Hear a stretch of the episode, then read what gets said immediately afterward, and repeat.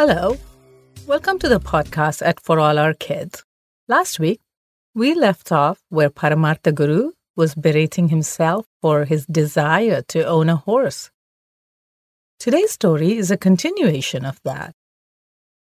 But before we go to the story, have you checked out our website, forallourkids.com?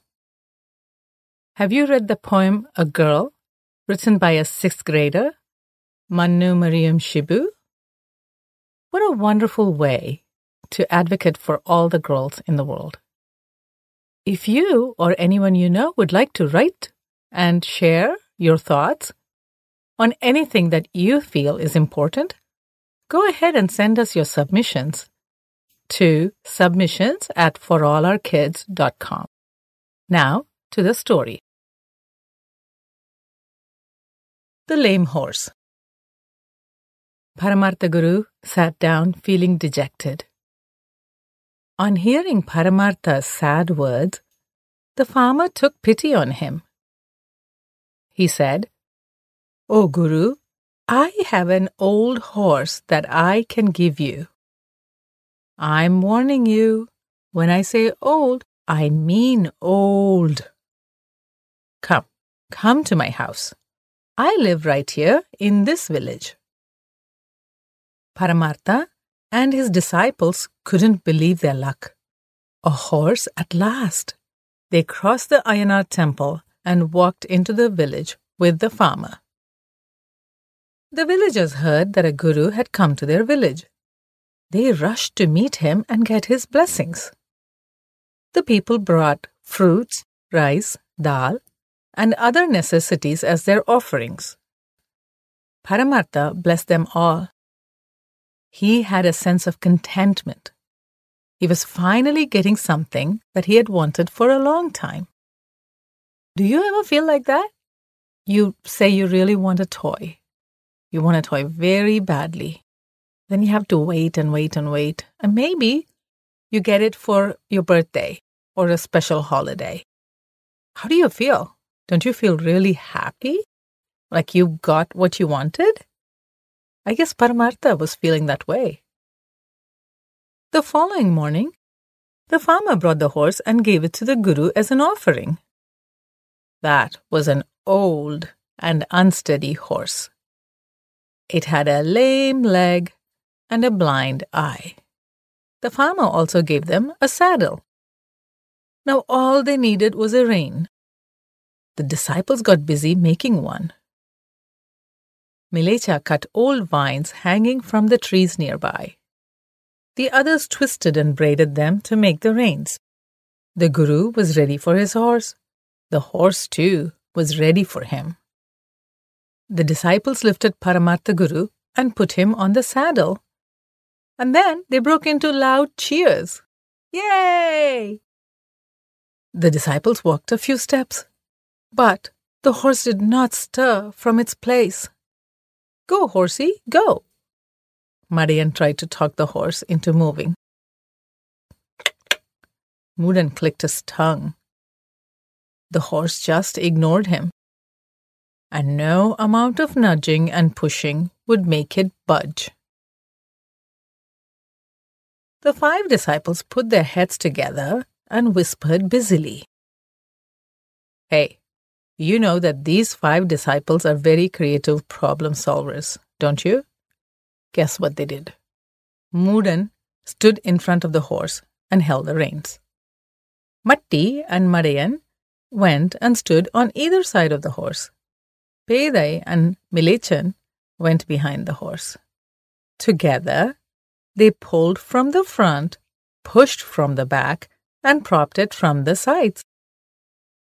Yeah, it was a kind of teamwork. Don't you agree? The horse managed to carry Paramartha for a good distance like this. It was afternoon when the entire party stopped to rest under a big tree. The guru didn't know how to get off the saddle, so he had to be lifted down. It was there that a stout and strong man came to them, swinging a baton. "I'm the tax collector for this village. All the goods cattle, and horses that use this path have to pay a tax to our village. Please pay tax for your horse. The Guru asked, "How much is the tax?" The taxman said glibly, 5 coins. The Guru exploded. "What? 5 coins for this old horse? It was a gift. If someone had to buy this horse, it won't cost 5 coins. Now you want to tax me for it? What idiocy is this?"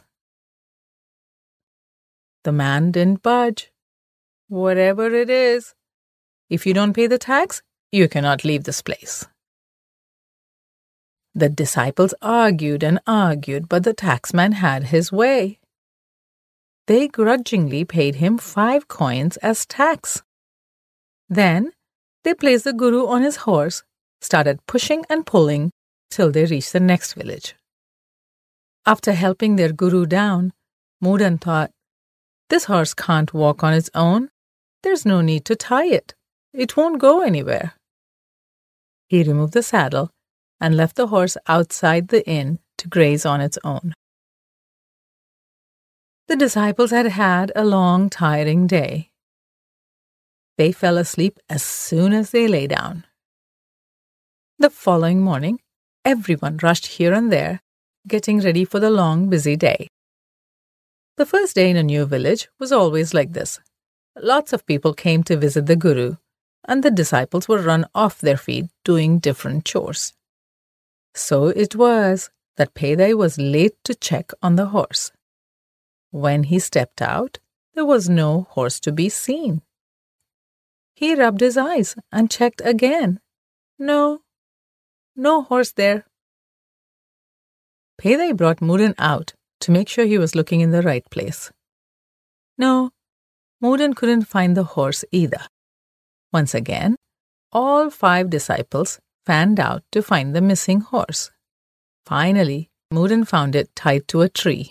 When he went to untie it, a man came over and demanded angrily if the horse belonged to him. Mudan said, "Yes, the horse belongs to my Guru. How did it come here? I left it outside the inn last night." "You left it outside the inn?